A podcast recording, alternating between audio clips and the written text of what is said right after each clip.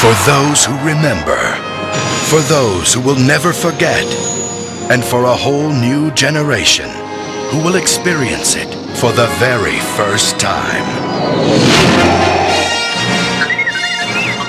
Welcome to Knights of Vader, a Star Wars podcast. It is April 29th, 2018, and we're talking Star Wars Resistance. Check out our sponsor, SkywardFunSupply.com, from Funko Pops to 3 and 3 quarter inch figures and all the way to 6 inch Black Series. SkywardFunSupply.com is your home for Star Wars toys. My name is Zack Weber. Tonight I am joined by Mark. Hello, everyone. And Zenger. I'll do you one better. Why is Gamora? That's a that's a hint, folks, to listen through to the whole episode. All right, folks. The so this whole week, episode. the whole episode, not just part one. All right, folks. So this week, on April 26th, which was last Thursday, it was announced that we are getting a Star Wars TV series called Star Wars Resistance, which has been very subtly hinted at for months now. The TV show will take place during the pre Force Awakens era, during the to this day we still don't know what it's called, the Rise of the First Order. Uh, right, Mark? We haven't really. There's been no term that's coined what, what we call the the sequel trilogy era. Rise of the First Order, I believe. Is that official? I don't know. I know we talked about that with Jack, but I, I don't think I don't think they've I don't think they, it's like you have the the Clone Wars, Galactic Civil War, the Old Republic. We got 30 years. That's just called the 30 years between Return of the Jedi and The Force Awakens. I mean, you're, you're talking about the period between the uh, Return of the the Jedi dark and, times. and the Force Awakens, right? You're talking about that 30 year period, right? Yes, that, that that's what we call it. That's what it's called. Oh, Even I- the character, the characters call it that. Like I was reading like the new Han Solo book, and Han Solo turns around during Lando goes, "It's really weird being in between Return of the Jedi and The Force Awakens." And Lando says, "What?" And Han then says, "Huh?" And it just moves on all of a sudden from that. There's no explanation, and they start talking about something else. Uh, That oh, was a bad must joke. this. It was a bad joke.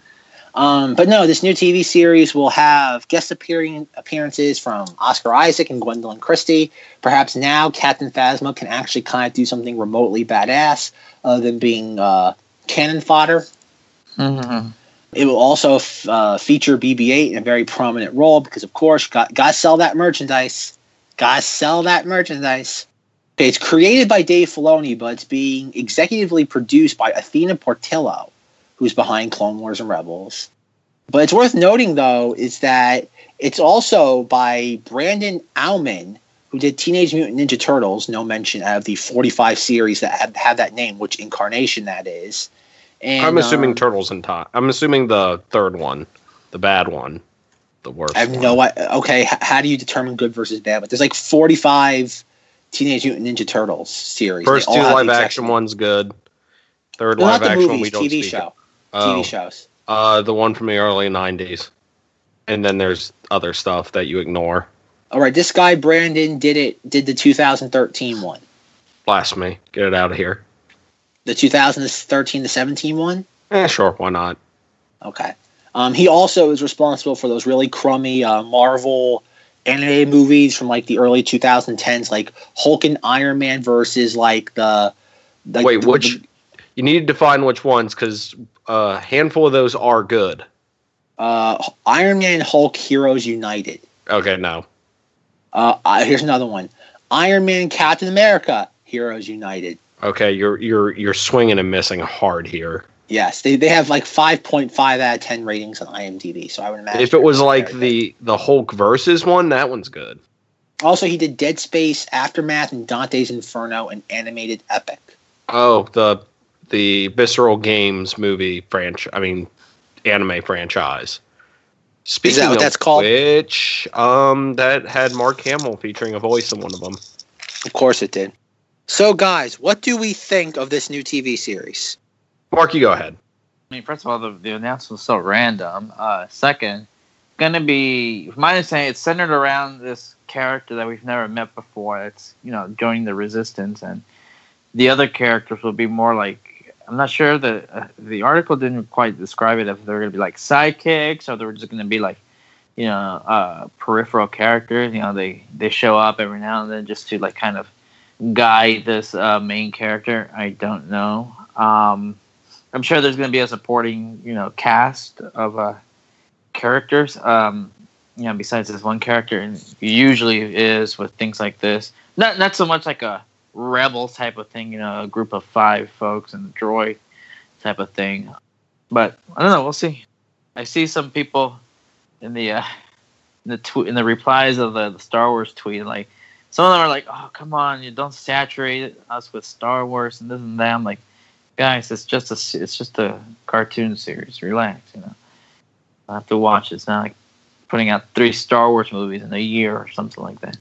But um, I mean, I, I kind of had a feeling this was going to happen because you know Rebels just as a series just ended, so and you know it was it's not surprising considering that they had hired some like lady that had to do with like animation or something uh, a couple months back that you know to write a new show a couple months back. Uh, also, Dave Filoni, uh, his role was uh, upgraded. You know, a couple months ago instead of being just the like the uh, person supervising just Rebels, he's supervising all of uh, you know all of the uh, TV series stuff. I, at least the animated. I'm, I may be wrong on this one, but you. Um, but anyways, um, so it's not so surprising to come up with this. Uh, the only thing that was surprising is, you know, the premise of the show, but I'm not surprised by it. Zenger? It's Dave Filoni, so I'm sure it's going to build up a ton of characters that we all fall in love with and then not very have closure because it will lead into the next series. Oh, wait, he's just like overseeing this. Still going with the same answer then. Zenger's very cynical about these projects. Oh no, I love them. Trust me, I I love the stuff, everything to do with it. But it's kind of like every, every series. Like I'm I'm very sad that of course you know, Clone Wars couldn't have the closure that it needed, and the last series just kind of set up for whatever he's doing next. So I'm like, there's. I, I felt like the only closure you got was, hey, they saved Lothal, and then cricket sounds. No, sorry, sorry, space cr- cricket sounds. Well, all we know for certain is that it will involve uh, wolves and Ahsoka yep. to some capacity. Yep. Other than that, it's like we have no idea. Sky's the limit, but there will be wolves, and Ahsoka will be somehow sprinkled into this. Maybe we'll find out what she flew off to do. Maybe we'll find out why why her ship is that sort of shape, so Zenger can get closure on that. Yes, that is the most awkward. How, how do you dock I don't know. And he just hovered. I told you that ship is very similar to Obi Wan's in Revenge of the Sith when he goes and sees Padme, and that ship just kind of floats there. it does. Go watch Revenge of the Sith. It just floats. It just floats there. It doesn't really dock. It just he just climbs onto it. It's just there. Apparently, it just perpetually hovers. Well, I'm sorry, I didn't notice it doing that without the rubbing Vaseline on the bottom of the lens. Well, come on. That's what they're to do. They're going to say they do that for Rebels. They they uh, they did that for Rebels. She couldn't see. They smeared it onto like the animation cel. Yeah. And when that and that didn't work, Dave Filoni went to every single viewer's household, all like two million of them, and smeared like Vaseline on their eyes. So they couldn't see it either. It was painful. It was painful for everybody. Everyone's like, ah, I love Ahsoka, but my eyes are tearing. It's because I love her so much, not because of the petroleum jelly. Uh, not because of the blood. The blood is everywhere. what? no, from bizarre. from the smearing in the eyes, man. You're, if you bleed from the eyes because someone smeared Vaseline in them, that that I, you might want to go see a doctor for more than one reason. All right, but uh, Star Wars Resistance and do a description. It is, it is a series focused on Kazuda Xiono. I hope I'm pronouncing who? that correctly. Good, bless yes, you. who? Yes, bless you. Gesundheit. Uh, a young pilot recruited by the Resistance and tasked with a top secret mission to spy on the growing threat to the First Order. It will premiere this fall on Disney Channel in the U.S. and thereafter on Disney on XD around the world. Wait, this okay? It will premiere on Disney Channel and then air regularly on XD. Okay, like how they did with uh, Rebels. Rebels premiered on the regular channel and then just disappeared to the cable ghetto, which is Disney XD. Um, in the description, Dave Filoni describes it as very reminiscent of World War II with both aircraft and fighter pilots. I wouldn't have a problem with that, except for the fact that every single era of Star Wars now has to be tied to World War II. Um, like it works for for the uh, Galactic Civil War. It does not work for Clone Wars. It does not work for the sequel trilogy era you cannot have everything based off World War II. Like I, I, I, get it. A lot happened. A lot of things are iconic of that Art Deco style and just how things are, how the planes were designed. But it's like, come on, man, you gotta be creative. You Gotta go outside your comfort zone. But, But other than but that, you're missing the most important thing we need to know. Do, What? do do do planes with props in the front of them work in space? I noticed that in the art design. It's a really ugly looking X-wing. Yeah, just just saying. Or or when it gets in space, the props stop and then they trigger something? I, I don't know. I'm, I'm I'm, thinking it going to end might my be- joke here. I'm thinking it might be like uh, Anakin's from the Micro series. Yeah, I'm thinking they might be doing something like that. Because if you look at if you look at the X-wing, it does not have the the turbines in the same location that the uh, the uh, I guess the original trilogy ones and the sequel trilogy ones do. So I'm thinking it's some sort of either prototype or a modified one.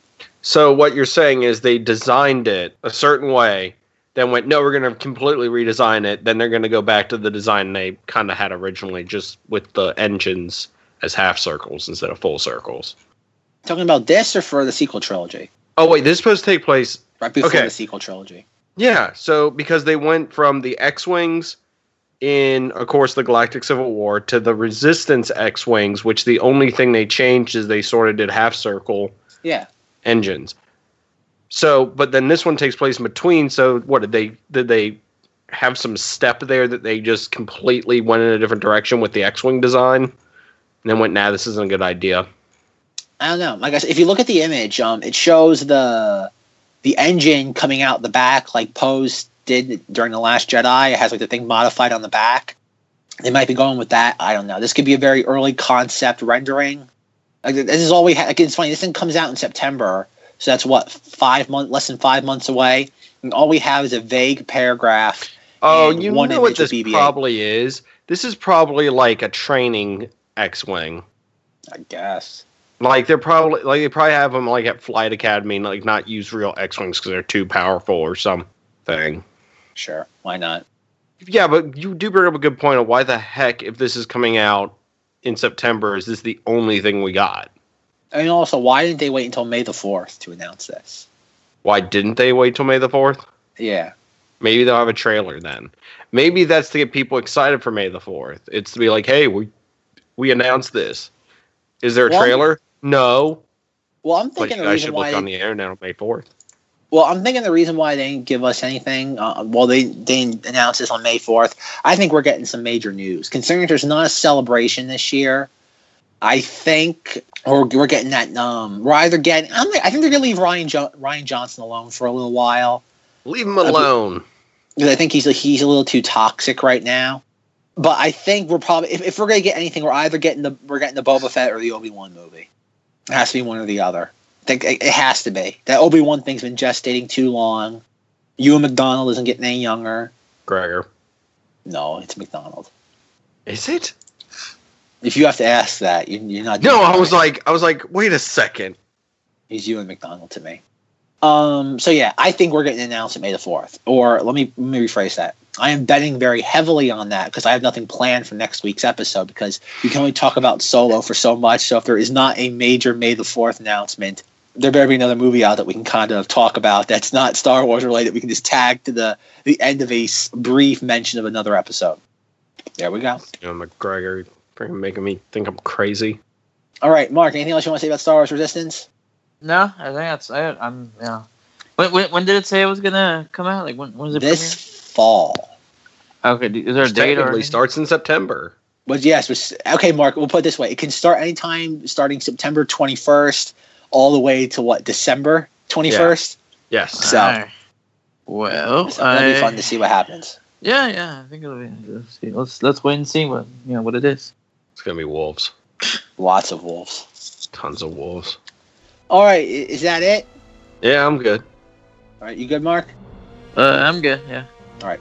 So concludes this episode of the Knights of Vader, a Star Wars podcast. Make sure to follow us on Twitter at KOV Podcast. Check out skywardfunsupply.com for all your toy needs. If you like what you hear, please rate, review, and subscribe to us on iTunes, and please share us with your friends and family if you like to torture them. For questions, comments, concerns, or snide remarks, contact me, Zack, on Twitter at Rogue Knight, K N I T E, and on the Cinemoddities podcast, where we interviewed Ryan Katzenbach, the director of Titanic Seeing the Myths. So if you like Titanic, make sure to check that out. It's very interesting. Where can people find you guys? You can find me at Mark Fan Patriot You can't park uh, my my podcast here. Uh, Earth's closed today, buddy. Bye. Goodbye. Bye.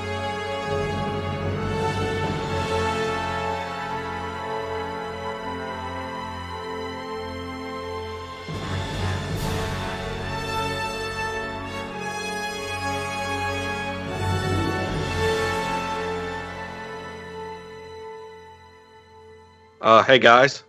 Yeah. Um, felt kind of short this week. I mean, is that just me? No, it seemed pretty weak this episode. Oh, I mean, we all saw Infinity War. Why don't we Oh, talk yeah? about that? But but it's not Star Wars related though. Oh, so you're talking about the movie that starts out with some ship being chased by a bigger ship, and then the bad guys come onto that ship and bait, beat the living crap out of everyone on said ship? Doesn't ring of Star Wars to you at all? Well, it is oddly disappointing, much like The Force Awakens. So I can't argue with that. And it's the Empire Strikes Back of the um, Marvel universe. And they turned Iron Man into Carbonite at the end. So I think we have to discuss it. I think. Hey, Xander- hey, hey! Yeah, Spoil- spoiler warning before we get into that. I agree. It is. It is weird at that part where Spider-Man is wearing Tony Stark's clothes. That is that is kind of weird. So I think I think Zenger nailed it. We have to talk about Infinity War because I don't think anywhere else on the internet you'll find Infinity War coverage other than on a Star Wars podcast. No, you won't find it on this ep- this week's episode of Cygnus at all. Definitely not. That's a Justice League episode. I hear. Totally. Do you agree, Mark? Should we talk about Infinity War? Yeah, let's talk about it. It's, it was exciting. All right. so many questions. So, Oh yeah, all get right. to answer questions from Mark. Yeah, Infinity War talk. That's exactly what everybody wants to hear on a Star Wars podcast. Marvel MCU nonsense. Bye bye, listener. End of April Fools, ha! 'Cause this is actually being recorded in April. Bye You'll bye, hear later. no, I think he'll be on board for this. He'll be on board for this. Okay, so I only got one person on board still. We can't disenfranchise our one listener. Yay! All right, so we are talking Infinity War. All right, Zenger, I'll let you take this. You, I'll let you lead this off. Am I supposed to say what I thought of it? Or sure, whatever, whatever you want to say. You, you you can recount. You know what we can do for fun for filler? Just name all the characters in this movie. that would take a while, and I I actually enjoyed this movie a lot. Um, ten years of Marvel, no joke. I I if you had told me eleven years ago that this was gonna happen, I would have not believed you, and I would have said, "Oh, well, they're gonna do it, but they're gonna mess it up completely, or it's not gonna be the way it should have been done." And I left the theater very impressed and very happy. But my one criticism is I felt like since this is technically a two-parter, I did feel like I really can't truly, truly judge this movie until I've seen both both parts of it. So my standing, I, I do have a standing review of it. Of it was amazing and I loved it. What what a novel perspective on this film. Thank you. I know me really going outside the box today. Mark, what did you think of Infinity War? It was a very uh, culminating film. It was very movie. It was much like Saddam Hussein. It was very film. Pretty much kind of summarizing um, a lot of things in the last three uh, MCU phases. Um, yeah, and this was hinted on actually from by in the first Avengers movie. If you recall, you know, at the very end uh, in that post-credit scene, right off the bat, I mean, we we so far we had only seen before this movie we had only seen three um, Thanos appearances. You know, post-credit scene of event of the first Avengers movie, the uh, Guardians of the Galaxy, the first one, where we uh, kind of Mark, actually Mark, are you, Mark, give your opinion on the film. Don't recap Thanos' appearances. No, no, I'm just saying that. Um, I just well, I'm giving background to my opinion of the film. Um, Mark, assume Yeah. everybody's seen. Mark, this movie made two hundred and fifty million dollars this weekend. People Oh. know how, what appearances Thanos has been in. Wait, how Yes. much is it up to now? Two hundred and fifty million is the current estimate for the weekend. Oh man, is that including today? Uh, well, Whatever day est- this is that we record. yes, is including whatever day this is that we're recording. Right. Ooh, so, um, oh wow. I'm sorry, guys. I gotta leave. I gotta go see it again. but no, I, I think like well, you know, like all these appearances, all these uh, you know, all these appearances pretty much hint that this was happening, and I think um, as far as my opinion of it is that I think it delivered at least as a first chapter of a of a two parter. Uh, one, sorry, I, I wouldn't call it a chapter because it makes it sound like it's multi bunch of chapters. But uh, you know, as far as the two, as far as the beg- the first one of the two parter, I think it I think it was satisfying. Um, I can't wait to see more, but you know, I want to see how it goes down at the end because it really left in a very like serious cliffhanger. Um, It left on the all is lost moment. right. Oh, for the record, we probably should just say spoiler warning. Like, like, like the spoiler gate is coming down. If you have not seen this film, if you're one of the three people who have not made it to your local multiplex and paid Disney to see this movie, um, please turn it off now. We are we are delving deep into the spoiler well. Would you think that's fair to say, right, guys? We're not going to hold back any any spoiler Going- thoughts. I'm going deep. I'm Go going deep, deep, okay. into that well. We're going to tell everybody how how uh, how uh, Iron Man got frozen in carbonite. Yes. spoiler warning uh, everybody turns to dust except for pretty much half of the avengers No, no, no. And more, more importantly, the original Avengers, for the most part, are still left. and, some rocket other people. raccoon and okoye okoye Nebula, or okoye Okoye, okoye okay Nebula. nebula Um, I feel like I'm missing somebody. rocket um, Um, did mantis I- turn to dust Yeah. drax Uh, did yep. star lord did Yep. spider-man did doctor Yep. strange did Yep. nobody survived on team iron man all like team iron man went, went straight Except to for grave. Nebula. except for Nebula, but she wasn't there that long. Um, Thor survived. Yep. Uh, oh my god, um, Mbaku survived. Like, come on, like if anybody, like if anybody needed to survive was Mbaku. Like, I'm, I'm happy about that. Wait, wait, who who Don survived? Cheadle survived. I'm sorry. oh yeah, Warp Don Cheadle survived. That was, like, yeah, like Falcon's gone. Well, he he technically was part of the original. Like, why the heck? But the but the good question is, why the heck wasn't he in the first Avengers movie more? But that's a different that's a discussion for a different time. But yeah, Oh yeah, but he's he's he's phase one though. He's a phase one character. but two Phase One people bit the dust hard in the after credits. Uh, Nick Fury and Maria Hill, which actually the other day I was wondering, I wonder what they're up to, and yeah. I found out very quickly at the end of the movie. Oh, being the dead. Being the dead. Okay, just for the record. Oh, and uh, Scarlet Mar- Witch. Oh, Scarlet Witch lived. No, she bit it. Oh, she bit it too. Okay. Yeah. After all that emotion, she bit it hard. Um, Mark, you like the movie though, right? I did. On a scale of one Thanos head to ten Thanos heads, how would you rank it? Um, I would well, a ten Thanos heads meaning good, right? I mean the Sure. best, right? sure, sure. I'm making up as I go along. I would probably give it like a eight uh, or so. Mainly Nine, you because they nine, left us. 8.25 Thanos head out of 10 Thanos heads. No, eight. You Uh, only maybe use we- half integers. if we want to go, eight point five. But um, Okay, good. That's, that's, that's, that's a deep cut when it comes to Mark jokes. That, that's it. That's an in Mark joke. He's telling that's the He's like Jack. What do you think of the Last Jedi? You can only give it half integer ratings, no more. it's like, oh man, now you can't give it a nine point two three. No, I, Oh. I said uh point. I said uh increments of point five. Yes, how many half integers? You cannot go uh, any less than that, um, or else Mark's gonna uh, slap you on the wrist. So okay, here comes the hot. The hot takes are incoming. So Zenger, what do you? Like, what range do you use? You get an umbrella. What do you use to uh, protect yourself from hot takes? Ooh, hot takes. Um, what do you protect yourself from hot takes? Uh, one of those cool shiny lava suit things. Oh, okay. Is there a name for those other than cool shiny lava suit things? Nah, if there is, they're officially now renamed cool lava suit shiny things. All right, everybody, break out your cool lava shiny shoot things because the hot takes are incoming. Ooh, They're hot coming. takes. Watch it. They're too hot. Don't touch They them. are they are very hot, very hot, very controversial. Um, I thought this movie was a, a mess. Good I God. Did not, li- I did not like this movie. Um, much like The Force Awakens, I sat in my chair and I said, "What is this?" I'm like, I was pulling my hair out, like uh, much like during The Force Awakens, where I could figure out exactly when I turned on this movie. Um, Where was I- it? I want to say my exact turning point was was there was a point in the movie. I don't remember when it was, but I know what I was thinking. It was something involving had to be uh, maybe it was Gamora Thanos stuff, or maybe it was uh, Iron uh, Captain America. I said it's been like a half an hour since we've seen Spider Man. Where the hell is Spider Man? What happened to Doctor Strange? Like, is he still tied up in like Pinhead's or like shaved pinhead spaceship. I had no idea what was going. I, I, I knew what was going on, but the movie was so concerned with like all the. Okay, let me rephrase this. This is a very busy movie. You both will agree with that, right? Yes, Okay, I will not very- disagree with that. all right.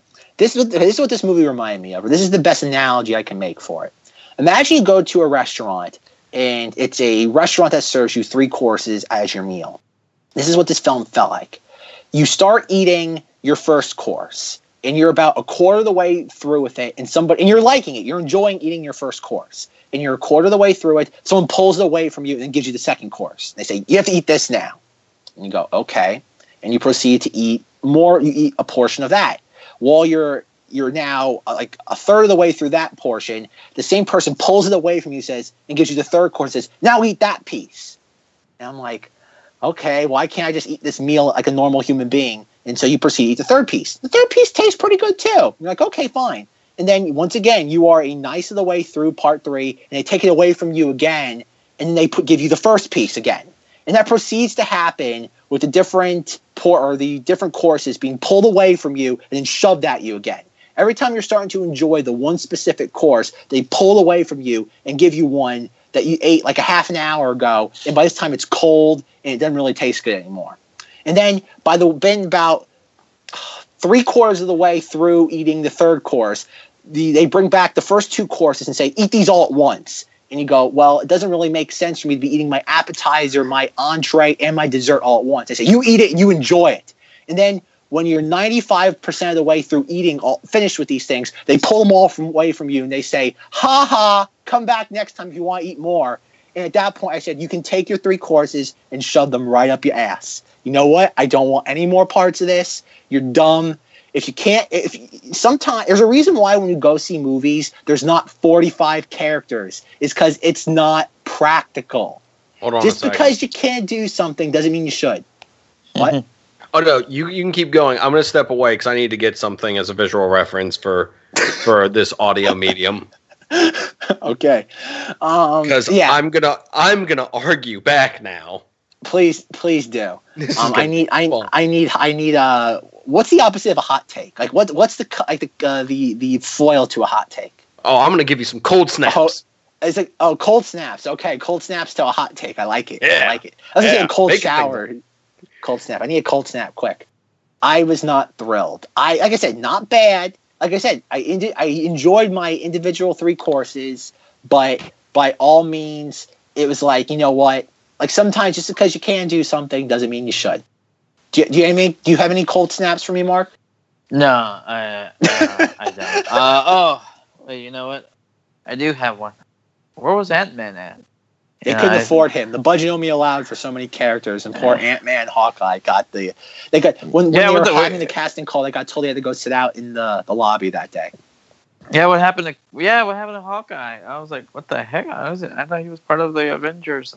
Why isn't he here? I mean, what the heck? I mean, I get that he doesn't have a solo film, but that doesn't mean you gotta you know not have him at all. And um, now I can understand Captain Marvel not being there because you know it's she hasn't made a premiere yet in the solo film, but They keep they uh, keep. It was so funny. Every single like ever since like Age of Ultron, they've been teasing Captain Marvel, they and did. they still have not.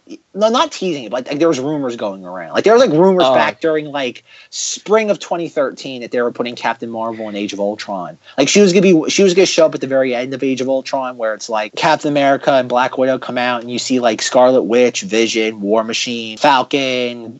You see all them. Like she was supposed to be in that roster. That was the rumor. right. But like they, they, they like, all these rumors are like always just around about her showing up randomly, and it's nice that they finally did something about that. Like, like finally, like we're finally introducing Captain Marvel. But again, her movie comes out in less than a year, so it's like I guess they had. Like, it- it- it's kind of like like everyone's freaking out. Oh my God, Captain Marvel! It's like her movie comes out in less than a year. This is not surprising that she's gonna be in this right. eventually. I mean, Yeah, no, uh, but yeah, this, yeah, this was the first time that they explicitly, you know, have Captain Marvel, uh, you know, shout out. They hadn't had that before. In any you're telling other- me a a vague emblem on a pager is a a, a major shade, a shout out.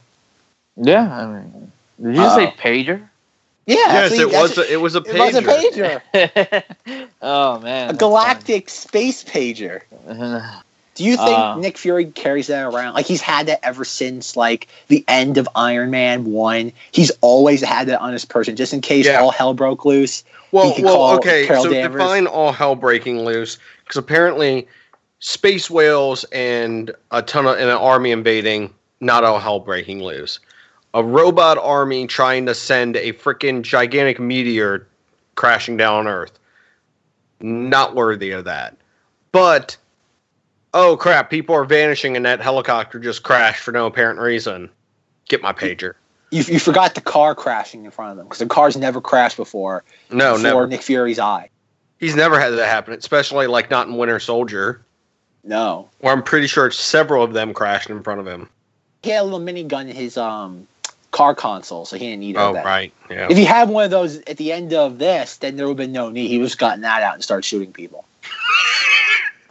All right, where's Right. this visual? Where, where is this this thing that I need to see? All right. So what I grabbed for for reference is the actual what's this what this is based on, the Infinity Gauntlet. Yeah, And the reason I grabbed this is because this whole entire freaking comic is just splash page after splash page.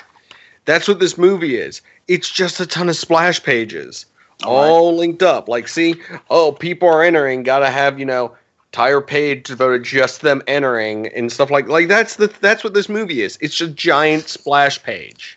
Now, as for like another comic that's just like a regular Doctor Strange comic, see, nice, evenly paced stuff. No, take up the entire page. I mean, there's like one or two of them every now and then, but for the most part, it's just evenly paneled out, as you can see.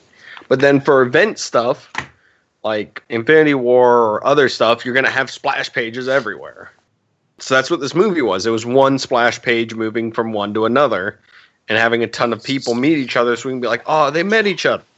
And they like each other, just like I always imagined they would.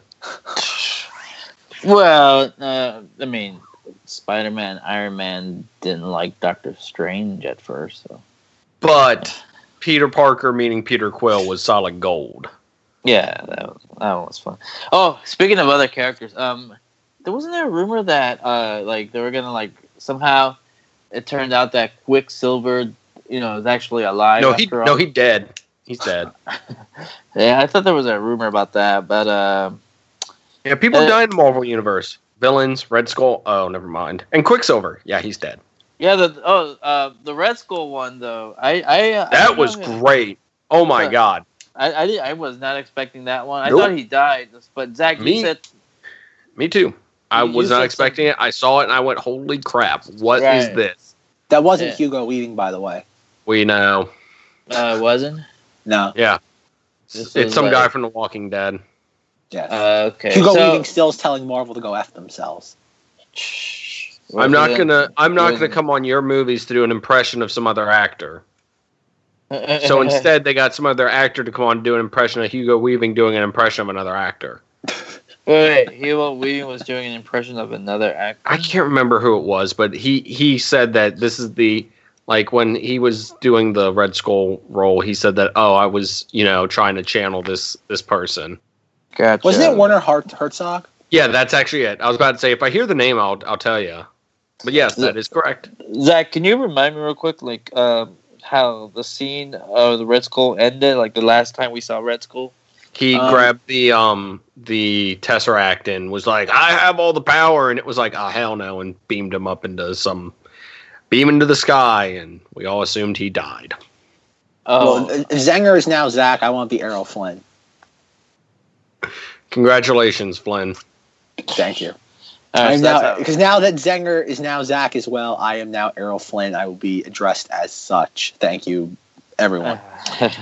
But no, my thing with Red Skeleton was that even though that was something, I, I, I have to agree. I, I think I, everyone keeps saying this movie is so spoiler heavy. There are no spoilers in this film. That is the only. I think that's the only spoiler in the entire film. Well, I knew who Pe- I knew Peter Dink, who Peter Dinklage was, even though everyone kept He's on saying. the poster.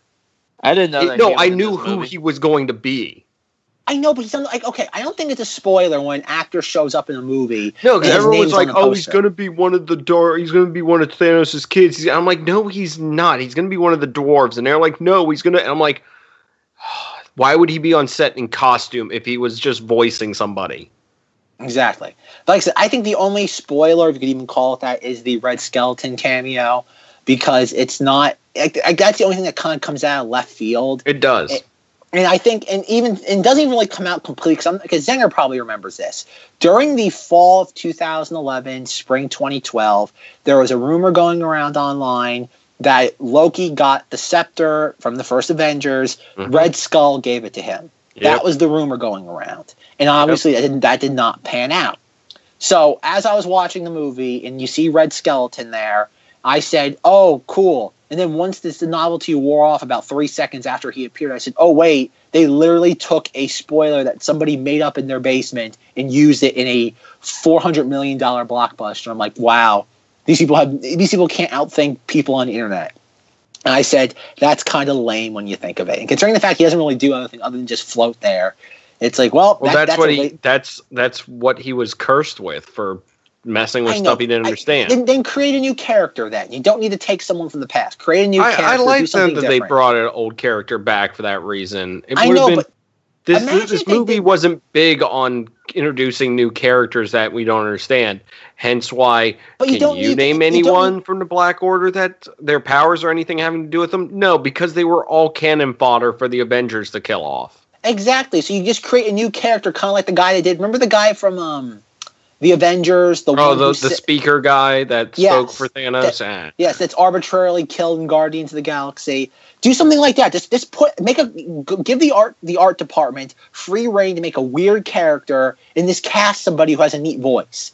That's all you gotta do. You don't have to do anything more than that, though. Like I said, I don't care. Like I said, Red Skeleton, it was neat. It was fun to watch. Whatever. I, that's the least of the movie's problems. All right. Uh, Oh, this All movie has problems now. I had a lot of problems. Go- Well, maybe maybe maybe when the Ah. second part comes out next year, and you can combine both of them and not have a. I don't think that's going to make a difference. I won't hate- help We'll see. to I mean, are, it. are, are, I mean, are you thinking this is going to be like uh this is like a um, was that the like in Hunger Games, the last movie that was split into two? I, Yeah. I, I can't attest to it. Like Zenger has said, uh, we don't know. I don't think these movies are going to be so. They're, obviously, they're going to be tied together. There's a rumor going around that the, the next one's going to take five years or take place five years after this one. That's the rumor. Whether that's true, who knows? Wait, what? If you look in the set photos that have leaked, it's the ones where you see it's the Battle of New York, and you see Captain America in his Avengers attire, the one, the really ugly costume, and you see in that shot you see Ant Man and you see Tony Stark, but he has he, he his hair is much grayer, and both him and Ant Man have these weird devices around their wrist. Obviously, they go back in time, or they either do something with the Reality Stone. Who knows? So I don't know what they're going to do with that. Uh, okay, how do I phrase this? Z- Zenger, Zenger, you're the comic book guy. Mark, are you? How familiar are you with the Infinity Gauntlet as, as a Um, as a comic book and as a uh, plot device for comic books? A MacGuffin. No, Don't, I'm uh, asking him. You're not. You're, you're Zack uh, and Zenger, not Zach. uh, Zenger you're talking anymore. about comic books themselves, right? Yes. How Yeah. familiar are you with the comic storyline of the Infinity Gauntlet along with the the the, the plot device? All right, you don't. Okay. Yeah, Just I'm real just quick. familiar with what the movies have. That's it. All right, there we go. So I'm gonna okay. I'm gonna because Zenger knows all this, and he can he can chime in, correct me if I'm wrong, or add more onto it though. Like Zenger said, it's a MacGuffin, it's a plot device. The Infinity Gauntlet can do anything. Like that's the whole point, is that it can do anything it wants. Like it gives them the pa- it's a Deus ex machina. It lets them do whatever they want. Like there was a point in this movie, what, as soon as what's his name, uh, Josh Brolin got the Infinity, the, the Time Stone. I'm like, well, there goes the entire movie. It's like nothing, nothing that the Wakanda Avengers do is going to matter because the entire scene. And oh god, it's such a painfully dumb scene where Thanos is walking half the speed of smell to Vision and Scarlet Witch, and literally every single Avenger stops what they're doing and goes running over to stand in his way one at a time. Apparently, no one was able to attack him at the same time. Captain America and Black Widow couldn't double team him. Uh, Thor and Okoye couldn't double team him or even triple, quadruple team him. No, everybody had one shot and that was it. It was kind of like T-ball practice. You got one chance to hit the ball and then you're out and as he's slowly walking like uh, three tenths of a mile an hour to them, she's like, "I don't want to destroy you, Vision." I can't do a Eastern European accent, and he's, and he's like, "You must, Wanda," and she destroys it, and, and, she, and she's like crying. And okay, part of the reason why I think I dislike this movie is I had a really horrible audience. Like I cannot emphasize how horrible my audience was, but I'll get into that in a moment. Like I'm not gonna mix up. When Spider-Man died, people were crying, and I'm like, "Are you people stupid? There's a Spider-Man two coming out next summer." I'm like, "He's not dead." There's a Black Panther 2 coming out like a year and a half from now. None of these characters are going to die. Going back to Scarlet Witch. And she's like, and she's crying, You will never finish your gauntlet now. And I'm like, He's to sit there, use the time zone, just the time stone, just rewind time. And sure enough, that's what happened. And it's like, nothing, it's a, it's just, that's the problem with the Infinity Gauntlet. It's a stupid plot device and that it nothing matters and you can control you can fix anything with it it's like very easily in the next movie all that's going to happen is that tony stark i'm guessing the plot of infinity war part two or whatever they're calling it is that they're go so shuri is probably going to make did shuri survive Yeah, it never showed her after um, Corvus Glaive attacked. okay let's I'm assuming yes. let's let's just pretend she did okay There, If I'm being we don't know bet- if she got blinked out, but she definitely was not killed by anyone. Okay, she wasn't blatantly killed. I would imagine that her and Tony Stark and Bruce Banner are probably going to create their own version of the Infinity Gauntlet that for a human-sized hand. Considering that they're not going to do Adam Warlock, I'm guessing they're going to give Tony Stark that role again. Something's going to happen. They're going to get the stones removed from Thanos' Thanos' glove, and Tony Stark's going to bring everyone back to life. Or this is my caveat. This is my qualifier they're going to bring back the, the actors who actually want to come back. Considering that everybody in the Marvel Cinematic Universe really doesn't have anything else major going for them besides this, there's no um no Dwayne the Rock Johnsons in the Marvel Cinematic Universe in that they have 45 like film franchises under their belt. I think about Chris Evans has nothing besides this. Uh, what's his name? Chris Hemsworth has nothing besides this. Mark Ruffalo doesn't. Scarlett Johansson doesn't. Maybe maybe Chadwick Boseman might because he probably he had a lot of work before this. I'm And sure they so got some like drama. Movies Zoe to make, Saldana you know? is busy. That's why Gamora's probably going to stay dead. Because anyone who died before the snap is probably not going to be able to come back. But the time's when you can bring anybody back. Uh, it's going to have some Hiddleston. limitation on it. I yeah, bet. right. Yeah, But but no, I'm I'm telling you, I think she's going to stay. I think she's to stay dead because she's filming um Avatar, Av- and as we all know, twelve. Yeah, as we all know, that's going to take what the next five years of her life. So, plus, I think that adds. That's kind. I, I think that adds more to um her ca- to her character to stay dead, but also adds more to Peter Quill's character. I mean, Peter Quill, Star Lord's character, to how in in in um Guardians of the Galaxy three is he going to be coping with her her loss Uh, or j- or the other thing is because I know we aren't talking about the movie, we're talking about what could happen next. Um, there is the possibility that she, I mean, that the they get the stones, they're able to reduce, like they're able to bring people back. It doesn't bring everyone back, and it sort of alters reality. Hence, you have a new person playing Iron Man all of a sudden. You have a new that you you're able to recast in an instant, basically, if you need to, because reality was shifted. Tony Stark's all of a sudden 19. And Eh. just everything got s- switched around except for the people whose contracts are still valid well, I don't think. I guess I don't think any of these. I, or it- still want to continue. Sorry. Well, okay, two things. Uh, with Robert Downey Jr., like everyone forgets this, that after um, oh god, Iron Man three, his his contract was done. Yeah. Um, he had a he had a film, and he kept like like flirting with. He's like, I don't know what I'm gonna do. And then he made a movie called The Judge, and it royally bombed. And Yep. Robert Downey Jr. basically just jumped full like full fledged into the Marvel pool because he said, you know what, I got nothing besides this. No one's paying Robert Downey Jr. fifty million dollars per movie for the judge. So like he realizes this is where my money is. I'm not gonna walk away from this. Like Chris Evans, every movie threatens to quit. He's got nothing going on besides this. What's he gonna I thought Another Chris mo- Evans. There's one of them that is completely on board, and I always thought it was Chris Evans was like willing to like you know give up his pay, you know some of his paycheck to compensate other people because he just enjoyed doing the role. And I thought it was Chris Evans, but it seems to have flipped now. Well, it's Chris, I think it's Chris Hemsworth. Chris Hemsworth is the only one it, anytime they interview him, he's like, "I'll do this as long as they're willing to have me." And like, other than that, all the like Scarlett Johansson's always threatening to quit. You know, she has like after Ghost in the Shell, she really has nothing going for her. I mean, when I say going for them, I don't mean they won't get other acting roles. They I'm just won't get a big, big like guaranteed paycheck. Well, yeah, you know. big blockbusters. Like I Which- think this thing. Make, yeah, go ahead. Zoe Saldana has a guaranteed lock in with um Avatar, so that's why her character could easily stay dead. Well, I think the um the plot device of Guardian. I think it's gonna happen next movie. They're going to um break apart the Infinity Gauntlet, and each, as we know from the comics, each of the Avengers at that point get a different stone, and they're tasked with destroying it or hiding it somewhere. I think um, he's going. Peter Quill's gonna be given the Soul Stone because what's gonna happen is that uh, Tony Stark's gonna bring everyone back to life. Everybody. I, I think, Zenger said, anybody who was turned to dust is gonna be brought back, and Peter Quill is gonna be come back. He's like, "Where's Gamora? Why isn't she back?" And he's gonna be told, "Here's the Soul Stone. The only way you can get Gamora back is if you do something with what was that planet called? I can't remember off the top of my head right now. whatever, Red Skeletonville, let's call it that. Yeah. You have to go back to Red Skeletonville and maybe something can help you there. And then I think some that's gonna be the plot of Guardians of the Galaxy 3. It's gonna be very similar to like Star Trek 3, the search for Spock. He it's gonna be his job, and I think that's how you're gonna sprinkle Adam Warlock into this. Because considering that he had the well, he had the soul gem during what? Some portion of the comics. Yeah, at some point.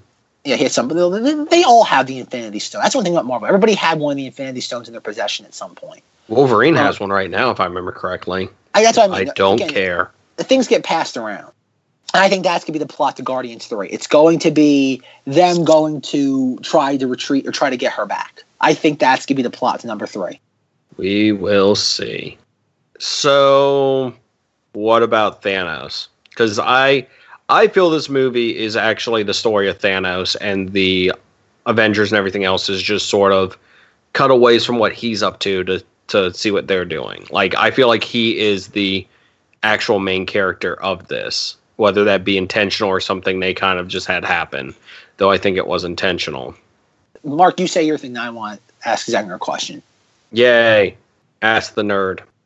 I agree that this movie is the um, you know does tell the story of Thanos, but it's also a culmination of you know him coming. Um, you know, like you said, we we, we saw him already in three movies, uh, but um, That's the thing. You saw him and just kind of vaguely heard about him. You weren't ever told what he like. You never saw what he what he gets out of this or what he's doing. We all just assumed, and then now we find out. Yeah, it's just assumed, um, right? But what we find out in this movie, basically, just correct me if I'm wrong, but the whole idea about Thanos um, is that basically he's this bad guy who wants to go planet to planet and and, and, and you know and kill a bunch of people uh, because of some sense of like balancing the galaxy or something like that. Am, am I correct? He, he is the Magneto. He is the um, Sinestro of the Marvel uni- of the Marvel Cinematic Universe.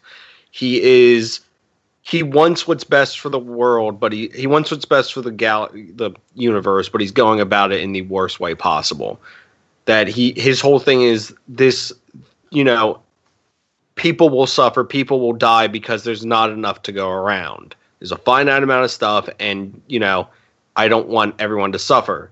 So to remedy that, I'm just going to kill half of the population of the universe, so that will remedy all that. Gotcha.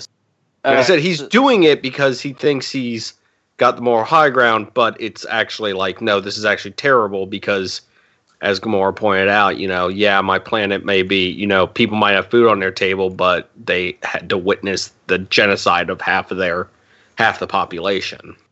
Uh, my understanding is in the beginning it's established that he needs the infinity stones to to accomplish this further am i correct or It, he it it, what's it, a reason for him it speeds wanting- up the process exponentially as opposed to him sitting there and having to go planet to planet he can just legitimately snap his fingers though as i pointed out and i believe our review he couldn't he if the having all infinity stones enables you to do anything couldn't he have just made enough resources for everyone to be sustain sustain themselves Zen- Uh. Zenger, are you telling me that the greatest MCU film ever made has a massive plot hole? Yeah well maybe we'll and that's it week. it's it's wait Oh. a second why couldn't he have just done the other thing right. But Zen, this is, the, this, is, this, is, this is the perfect Marvel film. There's no way there's anything even remotely bad or even wrong about it. This is the greatest film. 10 out of 10 stars. I clapped. When Captain America appeared on screen, I clapped for 15 minutes.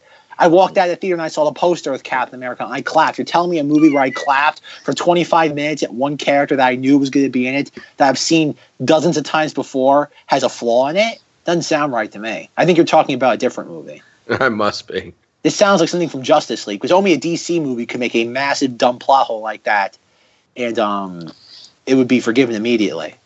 I'm just saying. Hey, it's hey, there. um, it's a thing. It's not like the worst thing in the world because I mean he is evil. So So he had been like trying going planet to planet, killing people, and then one day he's like, you know what? I need to start. col- You know, if I if I get all these Infinity Stones, I can do this a lot quicker, a lot more efficient. well, there was something else hinted at. I don't know if you guys caught it, where he said Destiny. You know, I I turned aside Destiny once. I'm not going to make that mistake again. Mm, I have a theory on what he's referencing, but at the same time, did you guys pick up on what he might have been referencing? No, because I, I couldn't because uh, like I said, I'm not familiar with the comics, so I I No. this this this is a I think this is a movie only thing. It What, I, what you're what you're saying, Zenger, is that uh, Thanos is Darth Plagueis.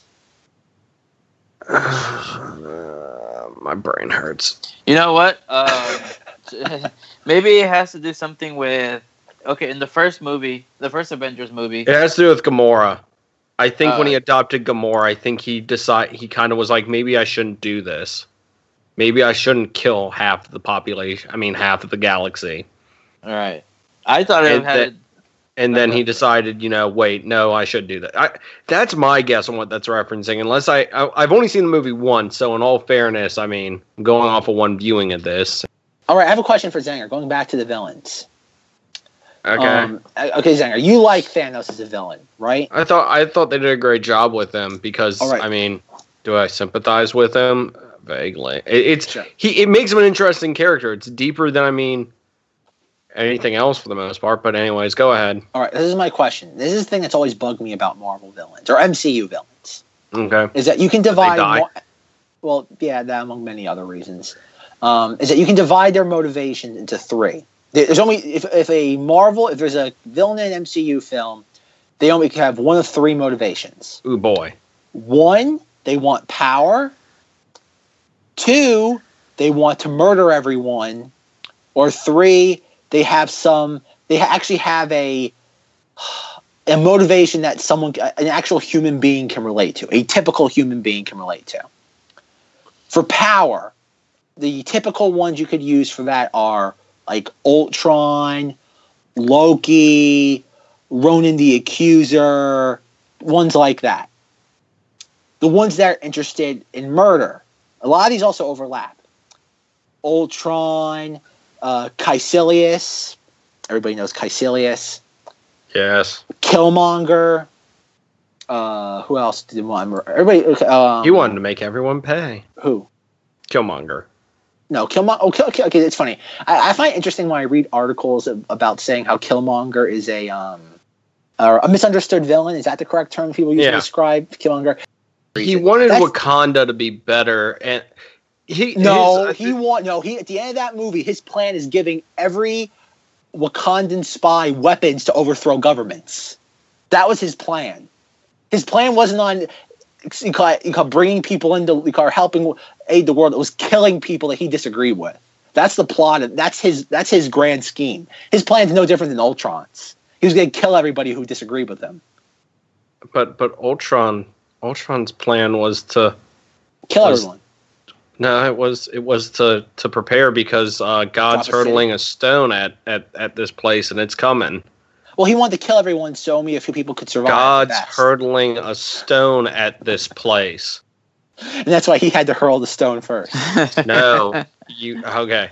There is a theory going around that he actually, like, through his massive intelligence, knew that Thanos was going to come. So that's why he wanted to hurl the stone himself to sort of be like, "See, I've got this planet in control. You can get lost." Uh, okay. Well, that's a okay. fan theory. Is that, that that's what he was That actually could- trying to accomplish? And I'm like, Uh, uh Sure, uh, it can work. Yeah, yeah, fine, whatever. That can, that's not the stupidest thing I've heard. Um, So, um, this wait, uh, wait, wait, wait, wait. There's one more. yeah, I, there's one yeah. more, one the, more the thing. question still has not come yet. So Yes. All right. Interesting. all this okay, build up. But this is the three villains. There's the power, the power motivation, the murder everyone motivation, and then there's the interesting motivation. To me, there's only been like two interesting villains in all of the MCU. The first one being uh, Michael Keaton's Vulture, because he's just a guy trying to make money, and the government stepped on his toes. Like he's not trying to kill everyone. He doesn't have a power thirst. He's just a guy trying to make ends meet.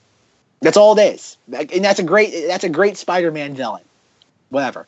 And the only other MCU villain I think is even somewhat relatable is Zemo because they actually did the character instead of putting a sock on his head and having him going around like monologuing in front of like a tied up Captain America, they actually gave him some resonance in that his family was killed instead of having a power thirst to get revenge on the Avengers.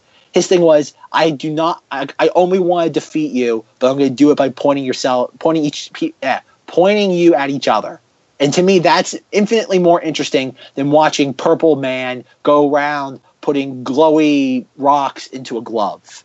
Like that to me, that's corny and it's dumb. It's like they like they want to make these movies gritty and realistic, yet apparently a a purple bald head man running around with a gardening glove is is the greatest thing since sliced bread. So Zenger, why is it that a character that has a power thirst of murdering everybody is infinitely more interesting than a, a villain that actually has proper motivations? because he's a villain that was willing to sacrifice everything to see his his goal to its end. He didn't sacrifice anything. He lost lackeys. No, he lo- when him and Gamora meet on that whatever the heck it is plane. Oh, Red Skeletonville.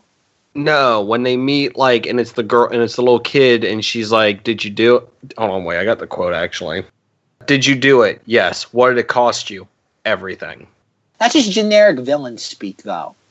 Every vil- Ultron says the same thing at some point. But in but the thing is, did I I think it did because I mean, Gamora probably was the only thing he really cared about, and when it cost him that, I mean, here's the other thing: is he truly going to be happy in the end?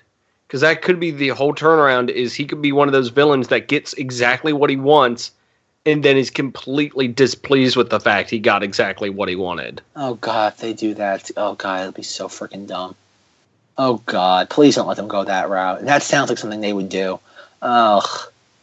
I want a villain that's del- that's like knows what they're doing. Again, like is my like Loki's fine. Like, like Loki's power hungry. No, Loki's also, like, dead.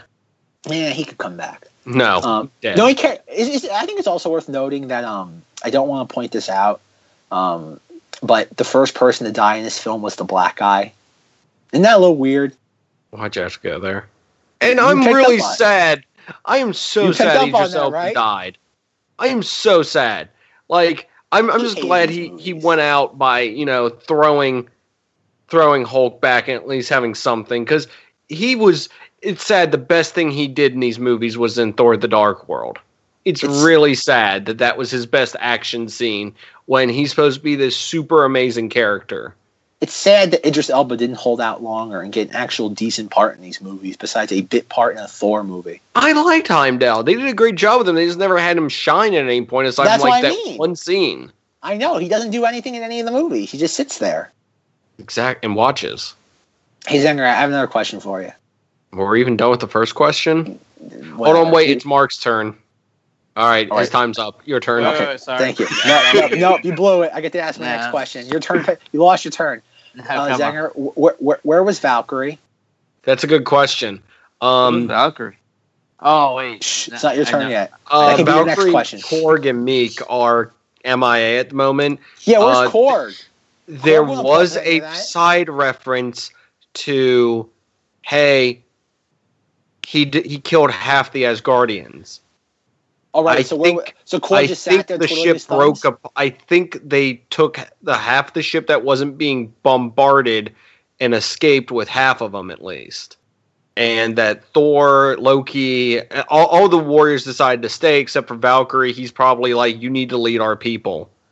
You know, I'm going to try to fight this. That's And- and- my guess. That's a guess, not not something you've read.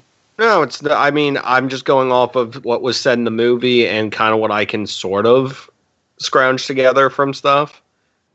Because, like, like I said, I think there was a mention that um, he killed half the Asgardians. So I'm like, well, if they weren't on that, because if he blew up the ship with all of them on it, then that would have killed all the Asgardians. Unless Wow. there was only two Asgardians and Thor and the other person, whoever it may be, is alive. And he's like, well, he killed. He only left half of them alive, and that that uh, no, never mind. I'm gonna stop with my bad math Why wouldn't Loki go on that ship then? because Loki can actually fight and probably knew what Thanos was there for, and probably thought, oh, I can probably bargain with him because I'm Loki and that's what I do. Why? I have a question. Why does why does uh, Heimdall not need the Bifrost if he can teleport people? Why does Heimdall need the Bifrost? Yeah, if he can just teleport people. It's like, implied that it's dark magic that basically kind of corrupts you or something because it's Wha- referenced at a Why different. didn't he do that in Thor: The Dark World instead of making them fly the little boat through the tunnel? Why why didn't he just do that? It could have saved a lot of time.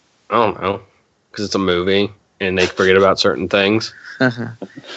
You're telling me that uh, a 250 million dollar film makes arbitrary decisions, Zenger? Yes, they don't have me in the writers' room going, "Hey, um, the f." All right, okay. Now it's Mark's turn. All right, so uh, yeah, that was a good question about Valkyrie. I was like, where was she? I thought she was on that ship when the movie ended. Like I said, I think it's implied that on, that she was on the other half by the fact that she's not dead, uh, on or that she wasn't seen in that scene. uh, uh, other half. yeah, that the, that that the ship got blown into two parts, and one half escaped. The other half was the one we saw getting blown apart and destroyed by Thanos, all Darth Vader style. Uh, okay. Um, I, I see. I gotta see this movie again because I might miss that detail. But, anyways, um, my question. So, It's a throwaway line if you're looking for it. It's just like they just it's just mentioned in passing by Thor, I think, at one point. gotcha.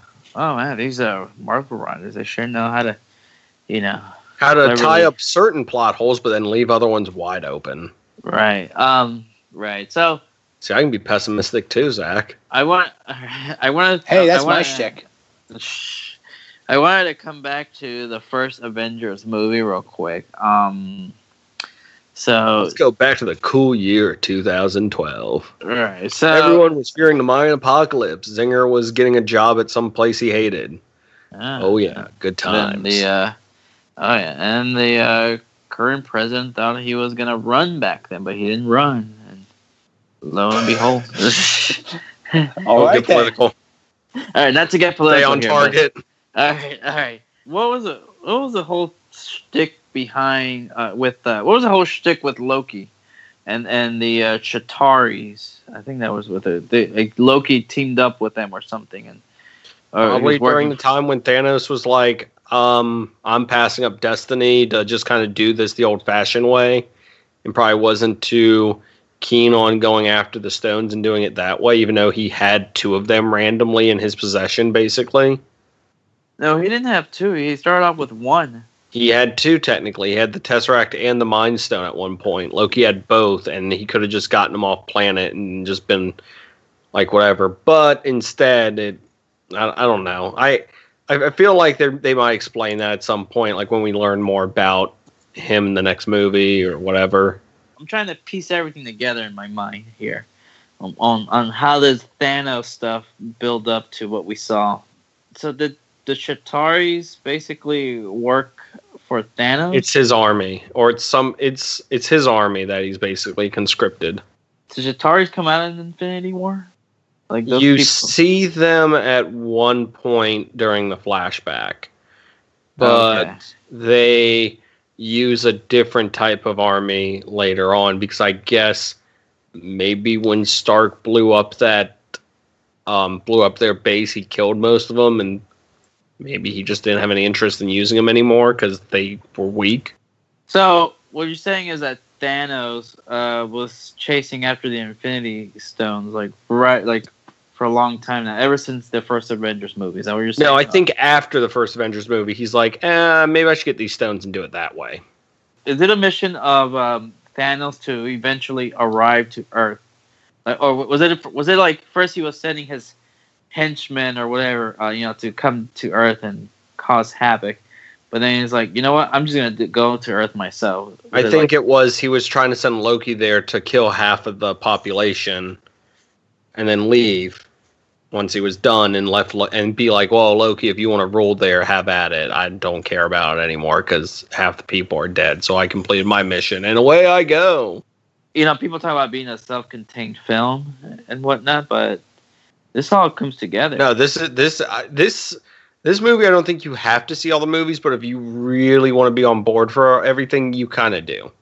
I think instead of Red Skeleton, it should have been uh, Justin Hammer on Red Skeletonville. Uh, Why? He would have had no reason to be torn there. I think it'd be really funny to see um, Sam Rockwell show up and he starts dancing. I think I think I would have liked that. I'm like, wow, I, I wouldn't have seen that coming. That's fun at least. Okay, Mark. Next question. next, I, well, I guess I kind of already asked it there. Okay, Um, Mark passes his well, turn I- I- back to wait, me. actually, real quick. Um, what I was interested in seeing, what, what was interesting in seeing in the in um, in Infinity War was like how how do some of these Avengers that are mere humans how how do they stack up against you know someone powerful like Thanos? Like I kind of see those with those superpowers, but someone like Black Widow, she's got no superpowers except I don't know knowing how to shoot and fight physically, but. You Yeah. want my comic explanation, or you want the movie, or you want the movie explanation for how she can sort of deal? uh movie explanation She's just really, she's just a really skilled human.